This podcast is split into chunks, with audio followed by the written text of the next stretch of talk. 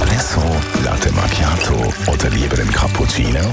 Es ist Zeit für die Radio 1 Kaffeepause mit der Nino Nicapace. Präsentiert von der Kaffeezentrale. Kaffee für Gourmets. www.kaffeezentrale.ch Nino, wo kommt eigentlich der meiste Kaffee her?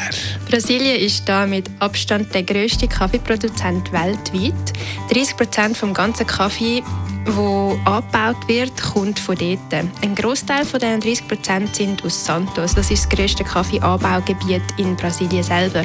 Was wird in Brasilien denn mehr angebaut, Arabica oder Robusta? Hauptsächlich Arabica und ein kleiner Teil Robusta. Arabica ist halt die hochwertigere Kaffeespezies, wo der Bauer auch mehr Geld dafür bekommt. Und darum bauen die meisten Länder fast nur Arabica an. In gewissen Ländern ist der Anbau von Robusta sogar ganz verboten. Wieso wird der Arabica-Bohnen so hoch bewertet?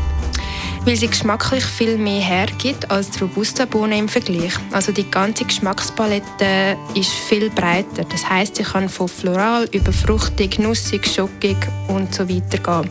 Bei Robusta gibt es da mehr die herben und erdigen Noten. Wenn man aber einen sehr hochwertigen Robusta findet, kann auch der ins nussig oder schockige hineingehen. Radio 1 Kaffeepause, jeden Mittwoch nach der halben Zehn, ist präsentiert worden von der Kaffeezentrale. Kaffee für Gourmets. www.kaffeezentrale.ch